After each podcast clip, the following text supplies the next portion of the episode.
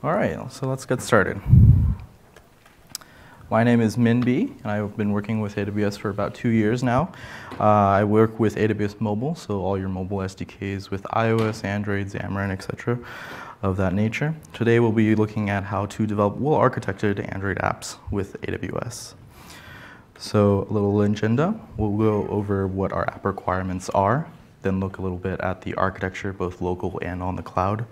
And then we'll look at AWS Amplify, CLI, which is what we'll be using as our tool chain to provision all of these backend resources. And then we'll go into Android architecture components and how that fits into the AWS ecosphere. Um, then uh, for the functionality, we'll be looking at sign in, you're going to sign in your users, allow them to have usernames, accounts, etc. Then you're going to access the data, and then uh, further engage your users by collecting analytics uh, about what they're clicking, what they're interested in, etc. Things like that. Um, and what I, what I mean is uh, we're going to be building a social news app. We're going to have a news article feed, so basically a list view with all the news articles that we want to look at. We'll uh, be able to display this feed comment on the news articles. So once you click on one of these news articles, it'll pop up with a more detailed view, um, and then you can start adding comments if you're signed in. Um, this is where authentication comes in. Uh, once you're authenticated, you can start giving your users elevated permissions. In our case, they have the ability to comment on the articles. Um, and once you have this great and wonderful app up and running, you'll start to wonder what to tweak and what to add to it. So you need to start adding analytics for us, we'll be um, looking at when users sign in, when users sign out, and overall which news articles they're interested in by collecting which news articles they're actually clicking on. So other app requirements we have are basically with business-driven goals, it's always we need to display X and make changes for Y, but there's an implicit requirement that is common for everyone that's building an app. The app needs to be responsive overall, and we need to achieve that through a few ways. One is cache. Cache not only gives you speed, since uh, disk is uh, order of magnitude faster than network, uh, it also gives you the ability for your app to operate offline. Another is we want to use efficient uh, network. So we only want to download uh, the amount of information that we need to download. So for example, the list view of the news article, you might only want to download the uh, title and the synopsis of the uh, news article, but once you actually click into the news article, you want the full content, all of the co comments on it, and just that would take more bandwidth, but you want to delay that until your users are actually interested in that article. And then last is we have data-driven UI updates, so that our UI isn't fully aware of what's underneath. Rather, whenever the data changes, we want an event to go up to the view and say, here, you should update your text view uh, with the latest and greatest text. Uh, we'll be doing that through live data and room. So this is a little bit of the local architecture that we'll be using, basically the application. Uh, we'll start with the activity up here. Um, the activity will be our view. It'll talk to the view model, which holds a bunch of live data references. Those, these live data references are being um, given by the repository. The repository layer will be communicating with both the database layer on the left with the model and room, um, and on the right AWS and the AWS mobile SDKs for fetching this information from the cloud. How the, the repository will be determining that by potentially is there something in the cache? If not, go to the cloud. And even if there is something in the cache, maybe it's three or four days old. So you'll want to show the maybe um, more stale data, maybe make a marker on it, but at the same time send off an asynchronous call to refresh that data. And once that's available, show that to uh, the users with uh, effortless um, updating the database, and then that database will automatically go to the view and say, we have fresher data for you to see. So that's the local architecture. For the cloud architecture, we're going to be using a few services. The first will be Amazon Cognito. This will be uh, what we're using to sign in our users. Not only sign in our users, but also give them permissions to access the AWS resources that you might want, to, want them to access. Say, for instance, being able to view the article. Next is AWS AppSync. So that'll be our API layer that's serving all the data that we'll be, we'll be using today. Um, we can use multiple data sources. For our example today, we'll be using Amazon DynamoDB. And the third uh, service that we'll be using is Amazon Pinpoint. That's what we'll be using to collect analytics about our users. Uh, once we collect analytics, uh, the other half of Amazon Pinpoint is to be able to engage them. And what I mean is you can send push notifications, you can send email notifications, uh, things like that once you've gained um, a little understanding of what your user might be interested in. For the news article, maybe the user is interested in pineapples, and you've gotten a news a new news article that says there's a new strain of pineapple. So you might want to send them a push notification and tell them about that, and maybe they'll click on that news article. So how are we going to do all this? Well, the developer will be using the AWS Amplify CLI. Uh, this will be what we'll be using to uh, provision all of these cloud resources. But first, let's take a look at AWS AppSync. Um, how we're going to uh, communicate with that and what overall the query language is. AWS AppSync will be using GraphQL, and right off the bat, one of the uh, things that you get is a dynamic response shape. And how that works is, again, the list view versus detailed view. So the same API, you can ask for certain fields. So with the query language, you have this overall line one query get news. On line two, you have the actual um, method called get news. You're looking at for a ID of one, two, three. And then on line three and four, you're asking for uh, the ID and title back. ID is a good practice because you want to echo uh, what arguments you want, and title, basically this will be your list view. But the same API, once you're looking at a detailed view, you want to maybe use a little bit more bandwidth just so the um, users have information to look at. The same API, you can ask for so many more fields on lines 5 through 24. On the right side, you can see you can ask for the image that's tied to the news article. You can ask for the synopsis, publish date, and all the comments uh, attached to that. So that's how you would uh, use the query language with AWS AppSync. So what is AWS AppSync? It is a managed serverless GraphQL service. So we manage all the queries, mutations, uh, subscriptions that you would be using to get this data, and we'll dive into that a little more later on.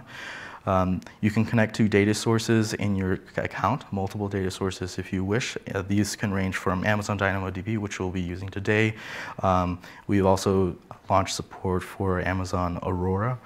Um, then another feature would be that we're, we're offering uh, data sync, real-time and offline capabilities on your data source or API. So we have subscriptions. So this is another way that you can reduce the network bandwidth. Subscriptions allow you to tell the service that you're interested in certain events. For us, maybe a new comment has come in. So if the user is looking at an article, they can open up a WebSocket to the service, and the service will say, okay, this client is interested in new comments on a certain news article. And then once those comments come in, the service will make that determination and push down that delta. So the delta will be relatively small, and you can show that data automatically in your UI. Uh, multiple other things is that you can build GraphQL facades for any AWS service. So this is basically just you can front any service. If you're using a service in a particular way, that might take five operations, but you're using it consistently with five operations, you can make a AWS AppSync um, API for that specifically, and that way it's a facade that one API call will in turn in the backend turn into five API calls. The next is conflict detection. So with all of the data sets that we're sending up, if you choose to have a version, then the service will uh, take into account that version. If you have multiple actors uh, acting on the same data at the same time. So for instance, if uh, there are two editors looking at the news article, editor one uh, makes a change on version one, Editor 2 is also looking at it at the same time and makes a change on version 1. Well, Editor 1 has already pushed up version 2. Editor 2 is saying, I want to make a change on version 1. The service says, okay, you're out of date. It comes back with both of the informations and tells Editor 2 that there's a conflict with your data. Um, here's, here's the latest version and here's your version. Figure out what's changed and you can tell me the version 3 of the article instead. Of course, we support The next is uh, enterprise security features. We support a, a, myriad of ways to authenticate your calls. One is AWS Identity Access Management. Another is Amazon Cognito. This is through user pools. Um, if your user is signed in, then they can make calls to your service. We also support OIDC, so you can bring your own OIDC as long as they um, adhere to the protocol. And of course, if you're doing testing or just local um, experimentation, we also support API keys. So this is the simplest of all the authentication modes. It's basically one string parameter that gets sent with your um, API calls. And this is mainly for testing purposes when you're not um, too concerned about security at that time. So this is AWS AppSync. There's a few other things that we'll look at is the clients will receive the data they ask for, nothing more, nothing less. This is alluding to the first article where list views will only ask for the title, the detailed views will ask for comments, etc. You can actually aggregate many resources from many data sources. This is seen when you actually say get news article. It returns you a news article with the comments, but in reality, there is a news article table and a comments article table. AWS AppSync will be going to both of these tables, aggregating that information, and then sending it to you back in one response. Then a feature of GraphQL is that the self-documenting APIs with introspection, if you make a code comment in the GraphQL schema, then that automatically shows up as documentation. We have multiple support on uh, React Native, Android, iOS, Web, and JS. These are through some Apollo GraphQL clients that we've added some custom code on top of to support all of our use cases. Uh, we support data persistence across application restarts. Most of our clients I think all of our clients have a internal caching mechanism. So if you don't want to deal with cache yourselves, you can rely on the internal caching mechanism to uh, save the data and save you network calls whenever there is caching available.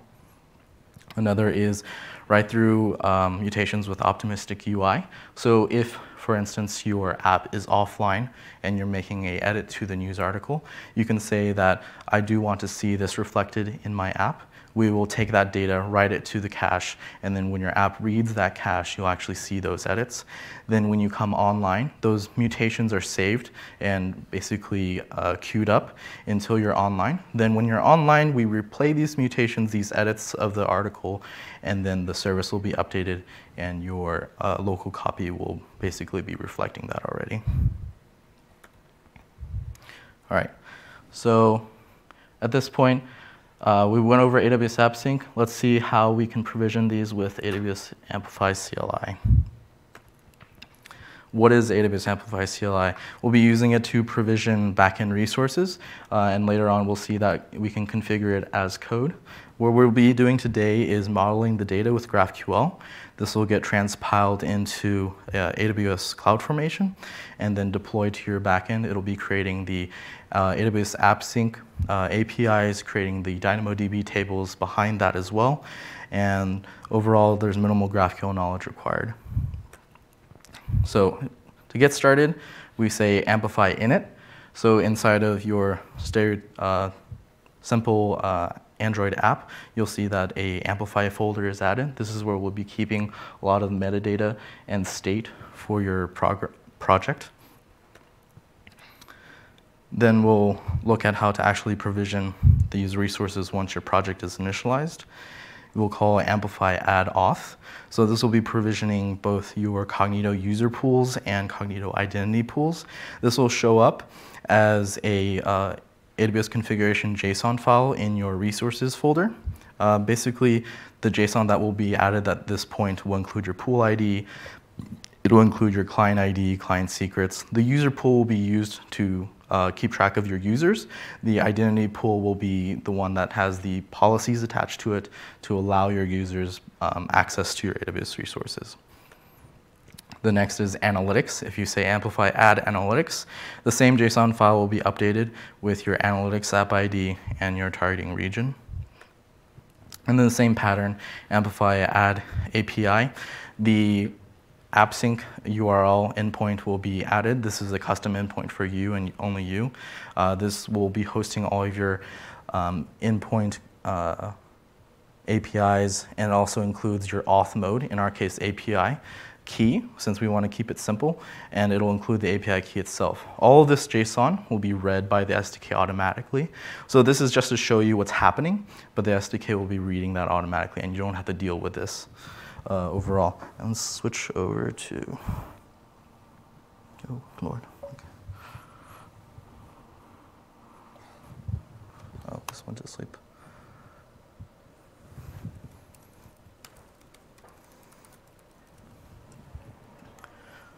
Switch over. Okay. So when you call Amplify Add API, one of the one of the prompts will ask you whether you have an annotated schema. And this is where basically you'll be configuring, uh, will you have configuration as code. With our news, uh, social news app, we basically have three objects that we want to look at. The first is a news object. We'll annotate that with a at model saying that we want all the CRUD operations create, read, update, delete. This will be translated into queries, which are the read operation, the mutations for uh, update, create, and delete, and then subscriptions for when new, new ones are being created with their, whenever they're updated or even when they deleted. Um, you'll see uh, on line two, basically, there is the ID. This tells the service that the ID field will be the one that's uniquely identifying uh, the news article, basically like a primary key. Uh, and then you'll see this the fields that you'll be um, configuring, such as the title, synopsis, content, image. You'll see that most of these are strings, but one thing uh, right after the string is the bang. Uh, you can actually specify whether or not these uh, fields can be nullable. So if you send a title that is null, the service will reject it, and then that translates into your client has to do less null checking. So you can rely on certain fields being there without having to worry about a null pointer exception. Another is that the image is doesn't have this bang, so sometimes news articles don't have images. Uh, this special uh, type is an S3 object. This gives you what we would call complex objects. This equates to images, videos, binary data, things that you probably wouldn't store in a table. Um, that is shown here as a type S3 object. This basically includes the bucket key region and the local URI that you might be uploading from, and then MIME type if you want to uh, specify more details about it. But basically you have the news article type, this has one, extra, one more field, which is the comments. You can see that it's a list of the type comment. And you can see down here, we basically defined it as the same uh, unique. It has an ID, it has the commenter attached to it, and the message that they've actually written. They, they're also connected by the at connection. So both of these have at connection. The one up here basically says that the news article can have many comments while the comment will be attached to only one news article. And then you'll have this name here to tie these two together, representing the relationship between these. The CLI will take basically these three simple models, transform it into CloudFormation. The CloudFormation you don't have to worry about too much, but it will be the one that's provisioning both the AWS Amplify, uh, AWS AppSync uh, APIs for you, as well as the backend DynamoDB tables that will be actually storing this, acting as the data source. It goes on and generates roughly 1,500 lines, so it does a lot of the heavy lifting for you as long as you know what shape your data is actually in. Once that's created and deployed, the CLI will do some cookie cutter code for you. It'll generate the queries. The queries, again, are the read operations. So you can pass in the ID, 123, and get back all the information that you request here. So for instance, if you say get news, you might want all these fields. Then you look at list news. Okay, they, we're asking for a lot of information here, so we can take away um, maybe all the way up to this point and say we only want the ID, title, and synopsis, and potentially if there's more than um, more than 50 or something of that nature, you can have a next token so that there's pagination involved. All right, that's, okay. So that's what the Amplify Add API will be doing. It'll be creating all of these things and creating the uh, GraphQL queries, mutations, subscriptions that you can use in your code. So let's start with something easy. Uh, so that means all of the cloud backend has been provisioned. So let's look at how to interface with that with the SDKs on your uh, app. We'll take a look at Amazon Cognito and how to sign in. So why is sign in tough? Sign-in is tough because if you were to do it by yourself, you'd have to manage the entire directory of users, their passwords, and overall the security protocols surrounding those. With Amazon Cognito, you'll be able to easily identify your users, uh, provide them elevated permissions, in our case, the ability to comment on the articles, and best of all, you'll be able to personalize their experience. Once you know who they are, you can keep track of the articles that they're looking at, say for instance, pineapples, or their favorite band, and you can send them push notifications about those topics. How do we do that? So the code here is starts with AWS Mobile Client, which is our solution for uh, authentication. You will call AWS Mobile Client get instance, so this is a singleton. You'll say show sign in, and this will bring up our drop-in UI. This shows users a sign-in page where they can fill in their username, password, and uh, multiple and supports multiple flows like forgot password, create account, MFA. So if there's uh, security involved, you can ask the user for a SMS code or email code, and they can sign in. And if they choose to configure it, um, and if you choose to configure it, you can also have the sign-in UI support social sign-in like Facebook or Google, which is uh, relatively easier for a lot of our users. Uh, the next is how do we interact with AWS AppSync. So it's generated a bunch of GraphQL queries, mutations, um, and subscriptions, but that doesn't really work well with our Java or Kotlin code. So what the SDK does is it'll actually take these actions and create the Java interfaces for them, and uh, by extension, Kotlin will be able to use that as well. Uh, it will take in the selection sets, and then internally it'll have an offline cache, and support for complex objects. So whenever you do a mutation to create a news article, it'll detect that you have this S3 object, take that local URI, upload it to S3, and then that information will be there for you when you want to uh, retrieve it from a query. So how does that look? Um, this is the query code. You'll start um, here where it's a builder pattern. You can pass in the news ID that you want, for example, 123. You'll get back this query object. You'll pass it over to the client. You'll say client.query. Uh, then on top of that, you can say that you want network only. Since we're not relying on the cache in this example, we'll use network only. Otherwise, you can say cache and network, and the response from the cache will be guaranteed to be first. So you can show something from the cache, and then network will come later, and then you can update that UI as well. So for our example, network only, it's we're treating it as such. And then since it is uh, network, we don't want to run it on the main thread. So this will enqueue it and then run it on a background thread. When the response comes in, you can take that response and save it off into the database layer. Otherwise, you can deal with the failure with on failure. And similarly, the subscription code, which will be pushing you the deltas so that you can keep your information up to date, uh, also follows a builder pattern. In this case, you can specify that you want to listen to create comments. So new comments that are coming in, you can see them stream in, into your news article. Uh, in this case, you take that subscription object, you call subscribe, and it returns you a subscription watcher. On top of that, you want to call one extra method called execute. So this tells the subscription to start listening, and it tells the AppSync servers to start pushing. Whenever the interesting events start coming through, you'll see that on response is the same as before, but uh, one thing different is that you'll be getting multiple responses. As new comments are being created, this will be fired multiple times. And then uh, if there's any failures, you'll be notified in on failure. And then once you want to stop listening, for example, the user has navigated away from the um, view, you can say cancel, and the onComplete will be called. All right. So that was AWS AppSync. Let's see how to uh, interact with Amazon Pinpoint. Uh, with analytics, you learn about your users, so you can push them information uh, that you think is relevant to them, further engaging them. The analytics code is relatively straightforward. Uh, we're basically here getting the analytics client and calling record event. Then the event that we're recording can be generated with create event.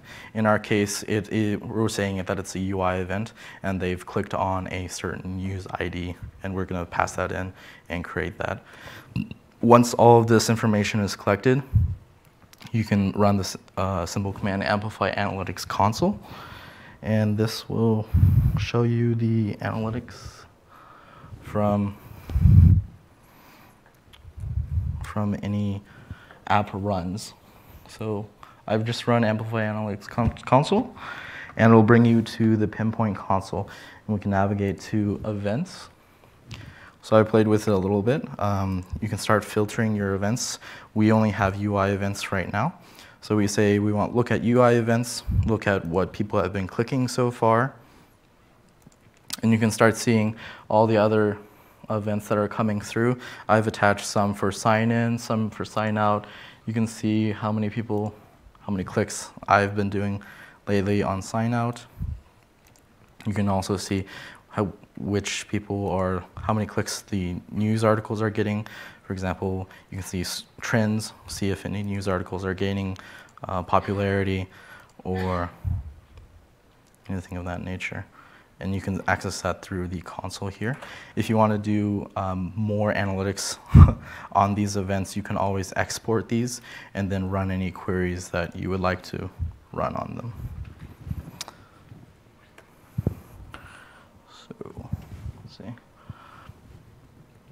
So at this point, we've done all of the code to talk to the cloud. Let's look at how to actually keep that in our local architecture or application architecture.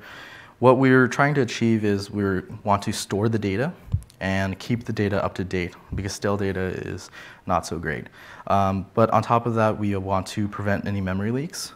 While we're updating UI, we're holding references to the UI, and we'll be looking at a clever way to use live data to prevent any memory leaks, and also live data to push updates to the UI. So again, this local architecture uh, diagram, we're going to be starting on the bottom left with the model and room. Let's see how to actually set that up. So these are all Android architecture components. If you don't, uh, you can read more about them uh, later on if you don't fully understand. But just to introduce you, the room database, this is one way that you could set it up. We're using the at database annotation. We're saying that we have a news uh, data object that we'll be using and the news DAO that is going to come out of it. Um, that news DAO is defined here. Uh, you can use the query note query syntax that you're familiar with, select star from news where ID equals the news article that you're looking for, or maybe if you want to look for uh, the newest articles, you can use order by. These are all SQL syntaxes that are supported. So you'll annotate these, and then you can add uh, any methods that you want, whether to load the articles, whether to list the articles. And when you save it, we're using replace because we feel like the uh, information that we have will be the latest.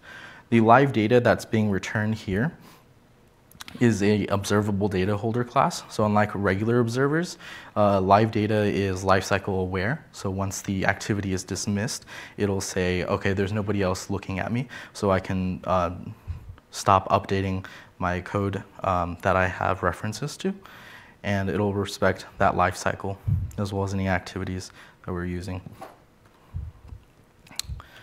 So from the DAO, we're going to go over to the entity itself. This is basically just a, a, data object. So you see the same fields that we configured earlier in our model with the ID, title, synopsis, content, publish date.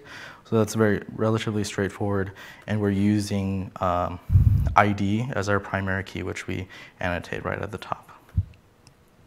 So the repository is what was deciding whether where to get the data from, whether from the cache of room or to go online and retrieve information. So the pattern you see here for get news is that we kick off that refresh news. Uh, that async call to the web to say we want the latest and greatest of that news article. And then right afterwards, we say go to the database, load this news article if you have it. This is what we have in our database. Show it to the user first so that they know that something's loading. And then afterwards, when this async operation completes, then it will go and update the user with through that live data mechanism. So here we see the ref refresh logic. This is the same, same query syntax that we saw earlier, except this is for list. So we do another list with the builder pattern, pass it to the client, and then when the response comes back, we actually save that information to the news DAO.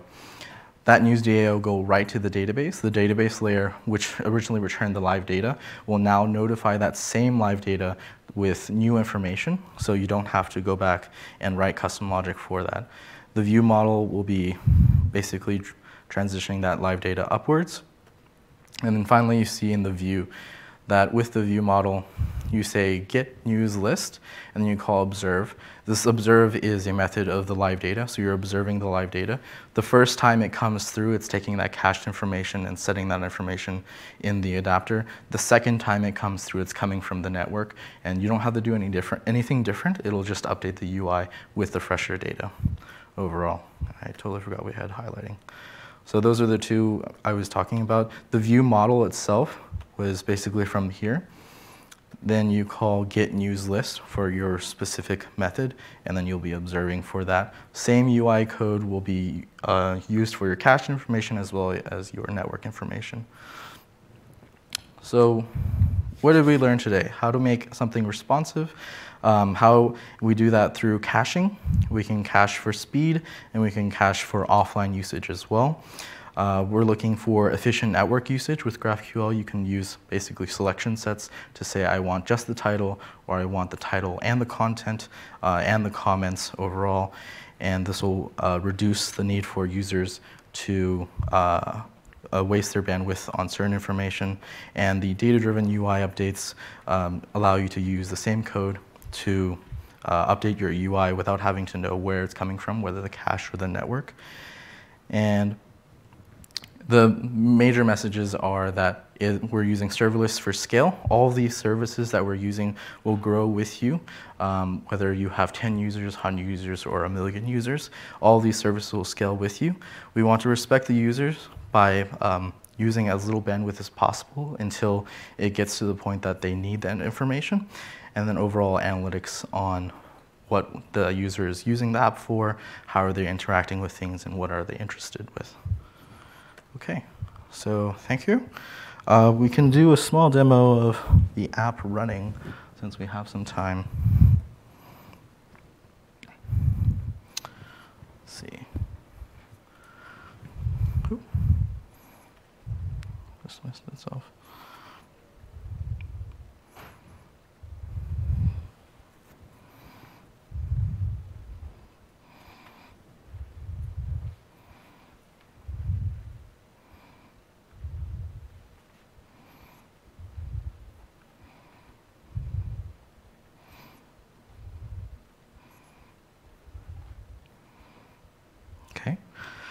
So you can see we're not signed in right now. We can go to this. There's a short loading on the screen where it hadn't loaded the actual contents of the article since in this view we don't need that information. It will do a short load and then it will cache that information for you. We can try to add comments here. Then it will prompt you that you need to be signed in. So we can go back and do a sign in. This At this point, we do the sign in, is you we are seeing the drop-in UI. So for users who are already signed up, they can go ahead and put in their username and password and then click sign in. Um, if they need to create an account, they can do so with their username, password, email, and go back and go ahead and sign up. If they've forgotten their password, they can put in their username in this field and hit forgot password and be emailed a code um, on how to reset their uh, information. And if you configure it uh, on the bottom half of the screen, on this white space right here, if you configure it, the Facebook and Google buttons will show up to federate um, those users who want to use their Facebook or Google account instead of creating a new account overall. So we can go ahead and sign in.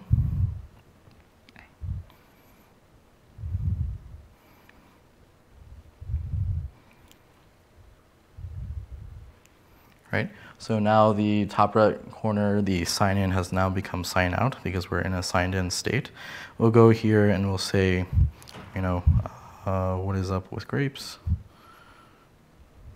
Something of that nature. Uh, this will be sent to AppSync, and then I promise the uh, information that's coming back, you'll see that it's actually going through the um, subscriptions and coming back on the top, what is up with grapes. Uh, I believe I've done this before, but without the question mark, as you see here, and as you, all this information is up to date, we can say, okay, let's see if that works offline. We come back, we still are able to load this page, we still are able to uh, load the full information. Okay, man, this is all saved in memory, so we can try killing the app, opening it up again. We still see the news articles, we still see the information in the comments that were added, and we still don't know what is up with grapes. So, thank you. Uh, that's it for me.